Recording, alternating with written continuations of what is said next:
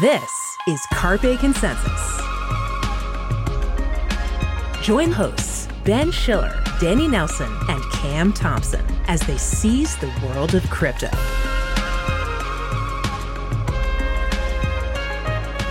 Hello and welcome to Carpe Consensus. This is a podcast from the Coindesk Podcast Network, and I am Ben Schiller. I'm the features editor here at this company, and Danny Nelson is here as well. Hi, Danny. Hello, hello. And Cameron Thompson is here. She's a Web3 reporter here. Hi, Cam. Hey, how's it going? It's going good. So, are you guys into softball? I am big time. Eh, I'd play.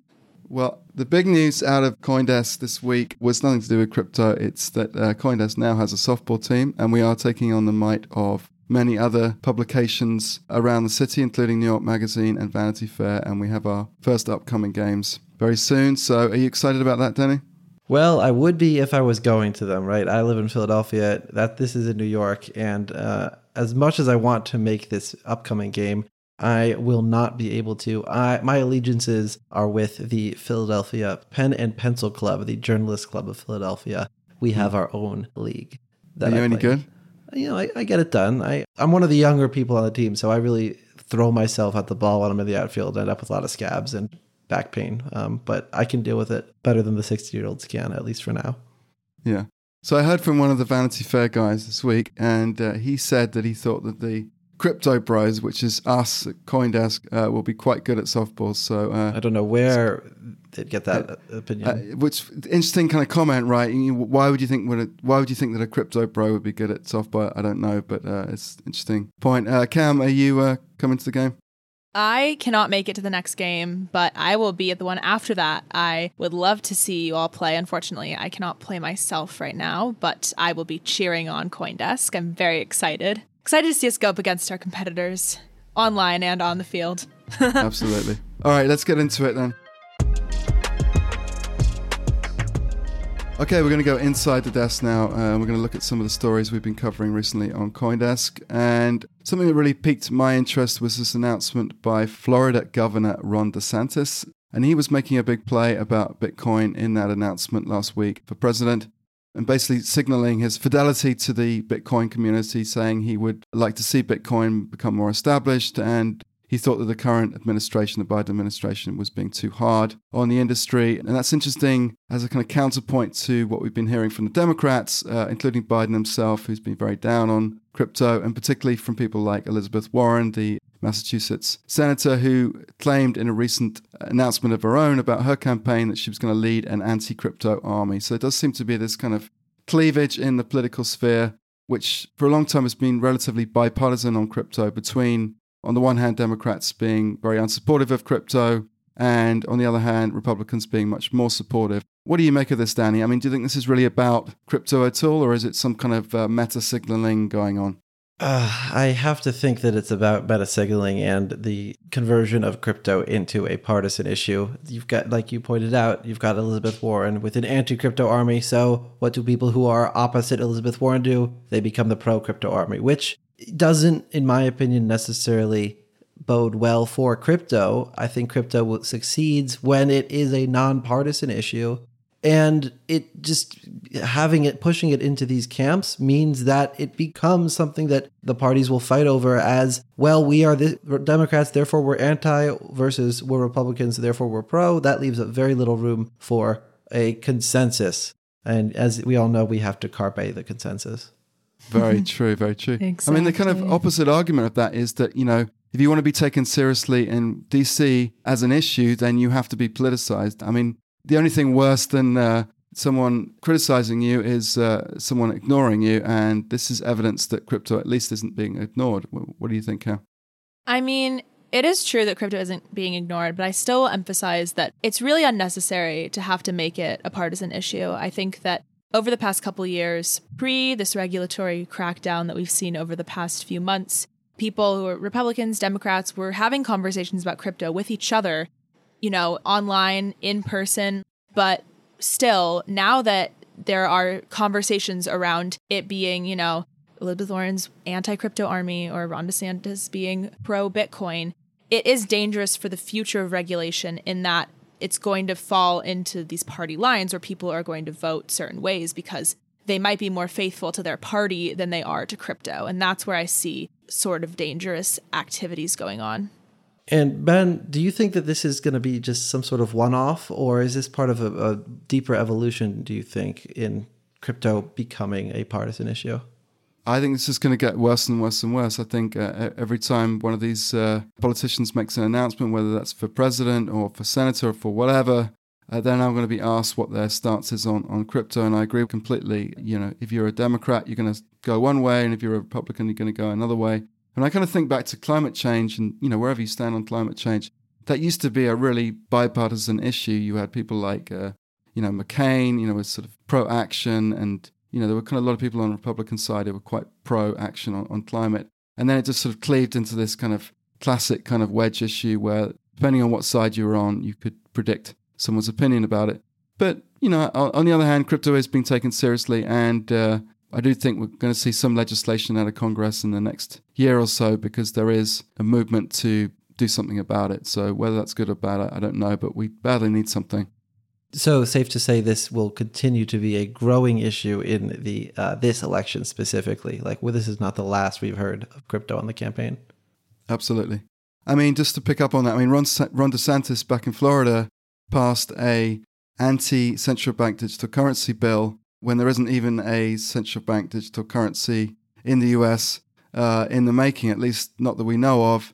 So uh, it's hard to think back of a big bill being passed in a major state like Florida against something that isn't even happening. I mean, that, that is just evidence right there of uh, how crypto, or in this case, a CBDC, is being taken into this kind of meta territory without being a substantial policy issue yet. Mm-hmm. All right, I think we've had enough politics for one day. So we cover all kinds of things here at CoinDesk, uh, from politics to uh, much more technical things to the future of Web3. And uh, Danny, you're going to talk about something completely different that kind of evidences that. Yep, in my neck of the woods, I'm thinking about a different kind of governance that has to do with token unlocks. Thinking about how the introduction of new tokens into a circulating supply will affect things like price as well as governance processes this week the Optimism ecosystem is having a major token unlock that will bring OP tokens to project insiders, uh, groups that one hopes aren't eager to sell. So I'm looking at as we record this. We're recording this podcast on Tuesday. Uh, Tuesday night tonight, there will be a token unlock, and it will already have happened by the time you hear this recording. I'm going to be looking toward seeing how that introduction of new tokens into an ecosystem affects the price and governance, whether the insiders dump their tokens in the Optimism ecosystem or whether they hold on and put them to work in governance decision making. So this could be a real, possibly a rebalance of power if the recipients of these tokens decide to make it that way. So Cam, uh, what are you working on at the moment? All right, so Danny's doing that. A little bit of DeFi, a little bit of governance. Because I cover NFTs, I'm taking an NFT approach to this new thing well, not really new, but you know, it's been more popular recently NFT lending. I am looking into this trend that has been on the rise for the past month. I think it's kind of the trend in the NFT space that really defined May, and it's NFT lending. So, a lot of platforms, whether they have been historically normal NFT marketplaces where you can simply buy and sell NFTs, or newer platforms that are specific to NFT lending, are emerging, and there are a lot more that have launched in the past couple weeks, such as Blur's Blend, Astaria, it's another one that is natively NFT lending. There's also Binance's NFT lending platform, and several others that are really capitalizing on this trend. So, Cam, what are some of the specifics that you're looking into? There are a lot of dangers with NFT lending that people like to focus on, such as you know, let's say you take out a, let's say you lease an NFT and you know you're paying loans for holding it and then the floor price completely shoots up then you know you might have a liquidity scare or other issues about how these assets are really going to be managed in terms of protocols having enough liquidity to issue out these loans. So, certain ones have created different models about how to establish that, how to sort of do DeFi in the NFT world, because not a lot of these protocols or marketplaces have real DeFi roots that understand some of these risks in terms of lending tokens or, you know, lending NFTs. I'm looking into how this is going to shape out over the summer. You know, we've seen a lot of activity in terms of NFT lending over the past couple weeks, but I'm not sure if that's going to last. I think that this will be really interesting conversation to revisit in September after we've seen these platforms running for at least a few months, just to really understand what their value is. When you say there's been a lot of activity in the space, are you talking about company uh, announcements and that kind of thing, or are you talking about actual capital coming into lending environments? I'm talking about both. So, not only companies announcing their NFT lending platforms, but for example, on Blend, which is Blur's lending platform, as of last week, about 46% of all NFT trades on Blur were through Blend. So there's a lot of activity within this lending arm you know, nearly 50%, I think that this number might start to dwindle or it could continue to increase. I'm not entirely sure what's going to happen, but I'm not too bullish on the future of NFT lending. So I am really interested to see what happens in the next few months. All right, everybody, you heard it here first. That's Cam Thompson on the future of NFT lending. So we'll watch this space. Let's get to our next segment.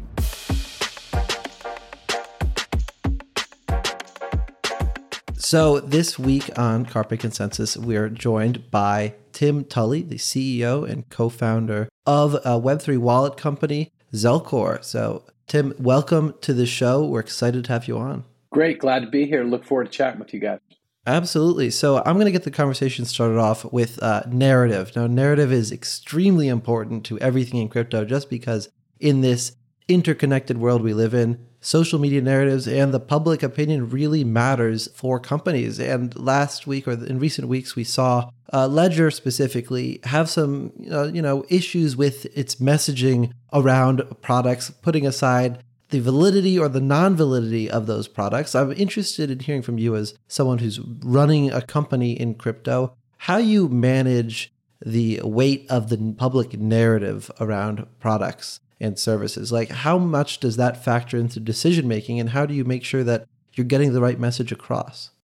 Well, I think it's really important. This is a great example of how sometimes the product and the articulation don't always match up, right? And I think the interesting challenge for those of us right now in the crypto space is we're trying to thread the needle between the current users of the ecosystem, which are really advanced technical people, and and walking over to mass adoption. And and I think the Ledger one is a good example of where you know the people that are in the space today are very committed to the privacy ethos. And you know when they hear some of the words about the potential to have their private keys be uh, shared with others through firmware and other ways, you know a red flag goes up for all of them. I, I think for the mass adoption crowd who are a little more comfortable around I mean, I think they believe in privacy, but they're a little more comfortable with sharing that with others. They, they might not get quite as exercised as the first group, right? So, how do you thread the needle there? And that's that's a really big challenge. But the narrative can get away with you really quick, and I think the whole ledger example is a pretty good example of that. So, Tim, you were just talking about mass adoption, and in a lot of our conversations on Carpe, outside of Carpe, it all comes down to the wallet experience as a huge part of what is either going to onboard people to crypto or scare them away. So, in your experience, within wallet infrastructure, what's the one thing, maybe one or two things, that are a little bit more difficult right now for this average user, non crypto native user, to really understand and grasp before they're actually able to enter interact with the greater crypto ecosystem? I probably boil it down to you're asking for two things. I, I kind of boil it down into two. I think one is most people enter the wallet expecting a banking or brokerage type experience, that simplicity or, or that familiarity that they have. That usually stops at the colors matching up to what they're familiar with and ends there. You know, uh, I think the crypto eco- ecosystem has been so aggressive in getting technology out there really fast they haven't really focused on user interface and user experience in particular. So I think people get a culture shock there when they, okay, now I'm here. I, the colors look similar. How do I do something now, right? I think the second thing is when people come in here, they expect to have, again, that banking experience where I, I take my cash and I buy Apple shares and, and one is always equal to the other. And that's not the case in crypto. And there are so many routes and paths and and oftentimes you have to go in and out of your wallet to interact with other, whether it's dApps or other things. And trying to understand and navigate that's really complex, right? And when I talk to people about it and what we're focused on at Zelcore is I, I think I extend the concept of liquidity beyond just the way we would all think about it. And when there's not enough awareness and there's not enough connectivity, you don't have liquidity. And when you don't have liquidity, you have an inefficient market. And so I think the onus is on the wallets to make it be a more liquid marketplace. And so we have to get the user experience right. We have to take the complexity out of out of the that that comes with the technology it has to get out of the experience. So Tim, uh, welcome to the show. You talk about the challenge for crypto companies of meeting the needs of these two very different segments, market segments. On the one hand, the kind of crypto native user, and then the two, the second, the the uh, the kind of non-native user. I mean, do you think that says that we need to have separate products for those two different groups? I mean, people said about the ledger, you know, trouble that they had that they really should have just issued a new product rather than trying to build this kind of more customer friendly aspect onto an existing product. Uh, what do you think? We talk about this all the time. You must have been listening to our most recent conversation. You know, we refer to it kind of as the OG mode and the core mode, you know, and so we talk, we talk about this one all the time. I don't know where we're going to head, but I think most particularly as there starts to become more mass adoption, it's going to be there's going to be a simpler version and a more complex version or a do it yourself version if you want, right? Kind of the Home Depot experience. If you really want to do everything, you can go buy all the products or you can go buy the kit, right? And so I, I think I think most of us will have that kind of offering for the different segments of the market. And, and the other thing that that I think is really important, I talk about this a lot, right? And this is what's wrong with what we're doing in the United States today. We're so focused on crypto finance. The blockchain technology is the next evolution of the internet. So the war is beyond just finance, right? So there are going to be so many different users that come into the blockchain space. And the wallet is the disintermediation tool, right? It's custody is, is the Web3 disruption tool, but the wallet is the in, the thing that empowers custody. And it empowers custody for real estate and medical records and insurance and all of these things. And so we're going to have all different kinds of audiences here we're going to need to have different experiences in the wallet to do that. So, Tim, just picking up on that, I mean, how do you thread that needle between these very committed Bitcoin people who want, you know, ideological purity, they want the kind of full custody experience, and then, you know, this greater group of people who don't really care about those uh, purity issues? I mean, that seems like a big challenge. Yeah, uh, it absolutely is. And I, I think we're going to uh, have to experiment. Part of what has happened is we've erred too much on the side, or you know, particularly the competitors in our space, right, have erred too much on the side of do it yourselfer. And I think that's one of the things that's gotten in the way of adoption, right? And so hopefully the pendulum will swing pretty aggressively to the other way. It will all there will always be the again the do it yourself option, but I do think there will be the higher level. Um, and I, I know there are others out there like our solution is looking to uh, we have a, a proof of concept with some AI tools to allow you to kind of so you don't have to know all the routes and paths and whatever. But if you want to go that way, that option will always be available.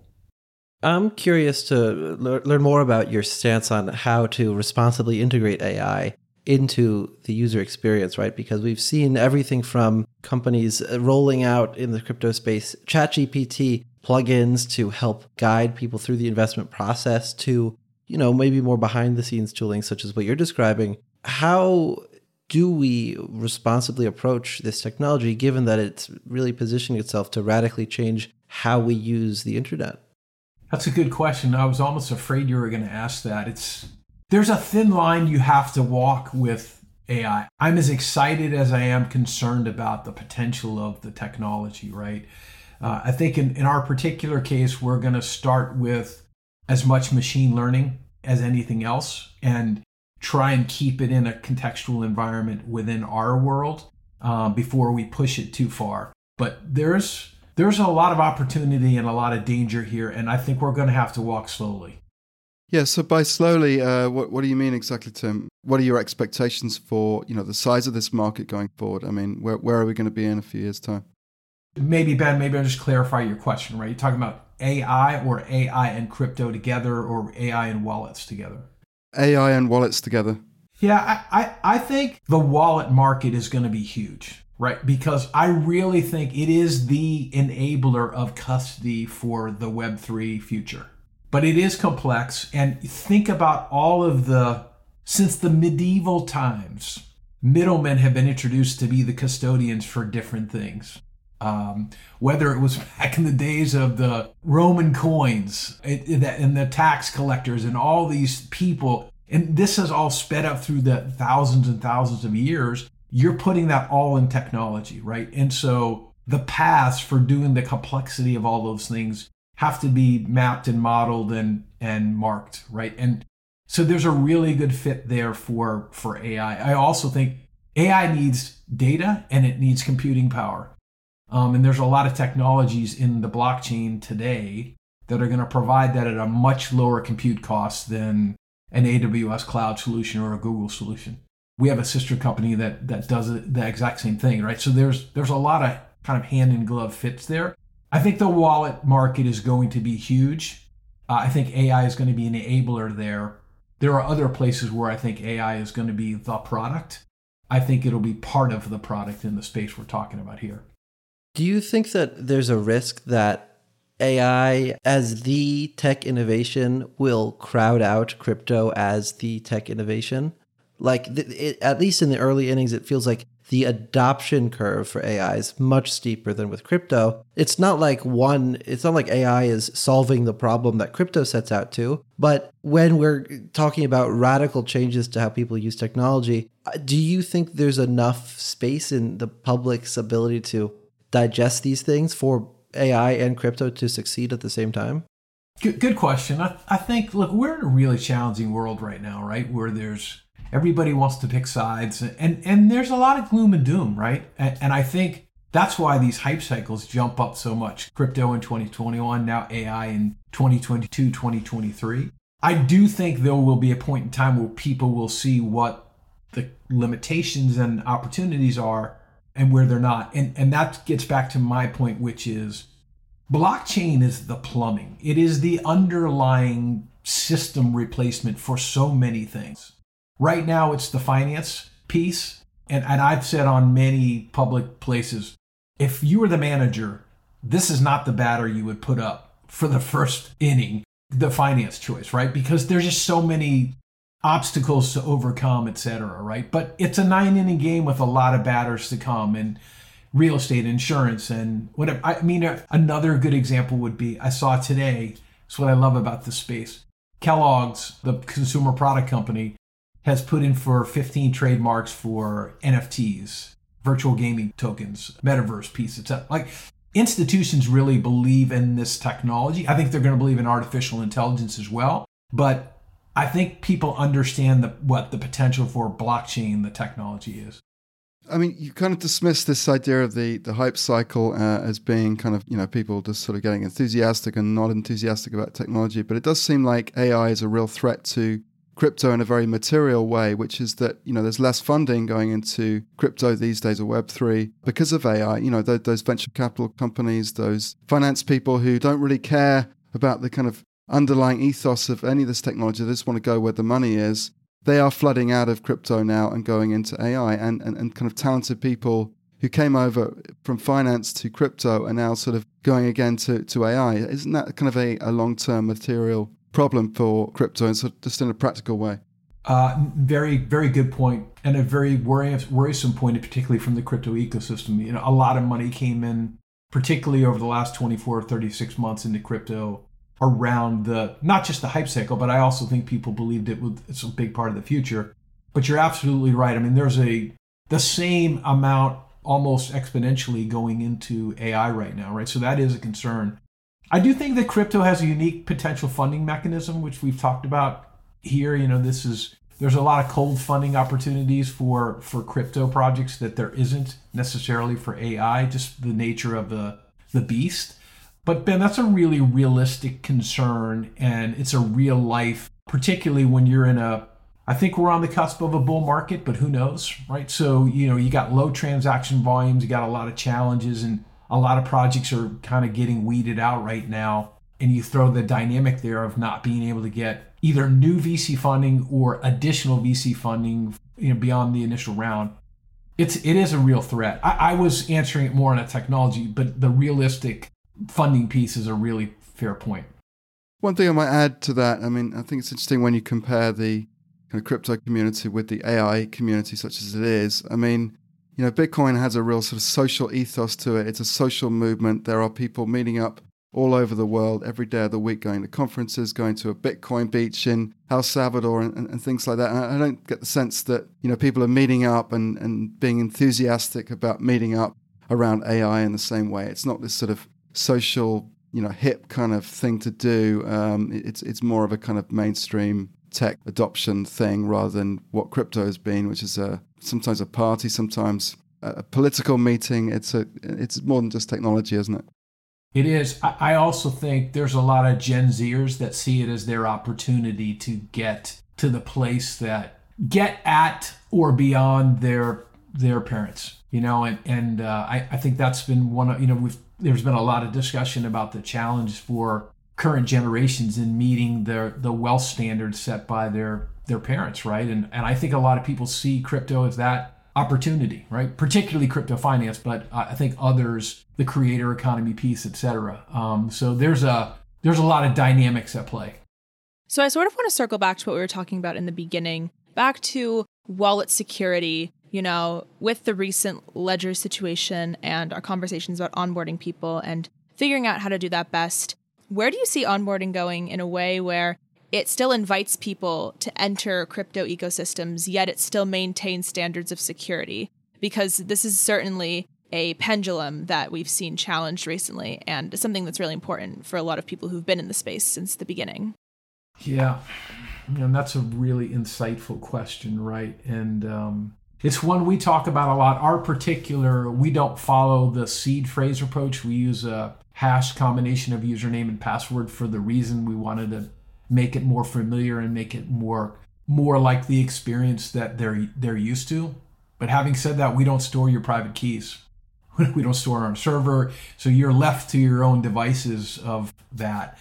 Um, I, I think as this technology evolves, there'll be more solutions that will come out that will continue to evolve, right? That are really specific answers to solutions, whether it's things like multi signature, zero knowledge proofs, account abstraction. These are really technical ideas and solutions to address some of these problems.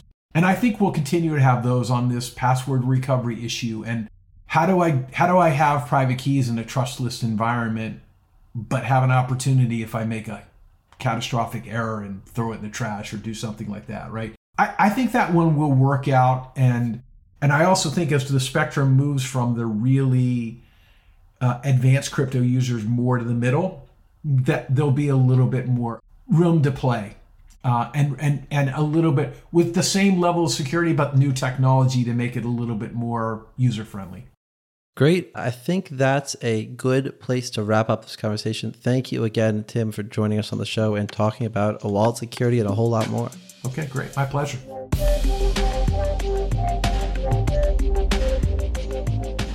It's a warm day. You're standing on the deck of a yacht. You don't know whose yacht it is, but it's a very large yacht, and the sea mist is breezing over your face. You see a town ahead. Looks like there's some buildings on a cliff. It's Monte Carlo. You pull in to the docks and you get off the boat. And where do you go? You go to the Monaco Grand Prix. And when you get to the place where you have to scan your ticket to enter, you look on your phone and you're looking, where is this ticket? You check your email, and then you remember, it's an NFT. Hello, everyone. This is Cam's Corner, and we are talking about some very interesting news over this weekend about the Monaco Grand Prix, the main ticket issuer for the event that does all tickets for F1 across the world, Platinum Group. They introduced an NFT ticket component which holders can use to access these F1 races. So, not only does the ticket get you access to the actual Grand Prix itself, but it also serves as a digital collectible after the race and can give you exclusive access to parties, merchandise, and additional perks. So, I found this fascinating because this is such a global sporting event. You know, F1 takes place all over the world, and NFT tickets might not seem like the most natural type of, you know, new ticketing form to introduce for these events. So, Danny, I'm curious, what are your thoughts on F1 doing NFT tickets? Well, I haven't looked into the specifics of that, but I won't let that stop me from opining on the subject. I am only excited about NFT ticketing if they actually have the same functionality of other NFTs, which is to say, you as the owner of the ticket have the freedom to transfer the ticket to other people, irrespective of some internal marketplace situation. So if you're able to take full custody of the ticket and transfer it to other people, and the ability to attend the event transfers with it, and you don't have to pay some 10% fee back to the issuer, then I'm interested. Otherwise, if you just ask me, it's just a marketing stunt. I agree. I totally agree. And, uh, you know, this kind of tax that we pay to Ticketmaster and other ugly companies that have no right to that 10%, uh, you know, if we can do away with those companies and be able to buy our tickets and for that money to go directly to the venue or to the artist, then I'm all for it. But don't you see any extended value beyond just the NFT being used as a ticket for the event, you know, using it as sort of an access pass or you know, attending some type of token gated event or having extra privileges such as discounts or brand loyalty associated with that or associated with owning the NFT. You know, is there more utility to this beyond just being able to transfer it like an NFT? Totally. I mean, I think the, the potential for community building around events and for people to really feel a part of that event because they have this different type of ticket, I think is massive. But I think the jury is still out as to whether that's really going to be the case with these systems. I mean, are people really engaging in that community just because they get an NFT? Yeah, and for me, it still goes back to that idea of ownership. Without the ownership, there's no aspect of this that appeals to me. Like I'll I'll shill the one NFT community I'm in for a second with the utility and the discounts. I have those types of things via LinksDAO, but I'm also able to fully transfer the asset and all of the rights there into other people without having to go through their systems because I have full ownership of the token. So these tickets with all their utility, that's all great. Those are all things that you can, in theory, do without an NFT. What makes the NFT special and valuable to me is having that ability to own it and then give it to someone else. Right. I mean, absolutely. I think that there's something very valuable about being able to just transfer the asset seamlessly and eliminating the middleman. I mean, at the end of the day, in crypto, eliminating the middleman is a big reason why we're here. Just to be able to have that peer to peer transaction element makes things a lot easier. And I think for ticketing, that's huge. So we'll catch you next week on Cam's Corner. And that was Carpe Consensus. Thank you so much for listening. Thanks, Ben. Thanks, Danny. We'll catch you next week and make sure that you keep leaving us reviews. You know, on Twitter, drop us a comment on some of our posts. Let us know if you have any questions or want to hear more about certain topics that we're discussing. And we'll catch you next week. Bye.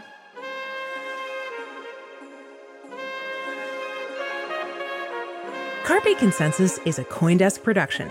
Executive produced by Jared Schwartz and produced and edited by Eleanor Pahl. Have any questions or comments? Email us at podcasts at Coindesk.com. Subject line Carpe Consensus. Thanks for listening and see you next week.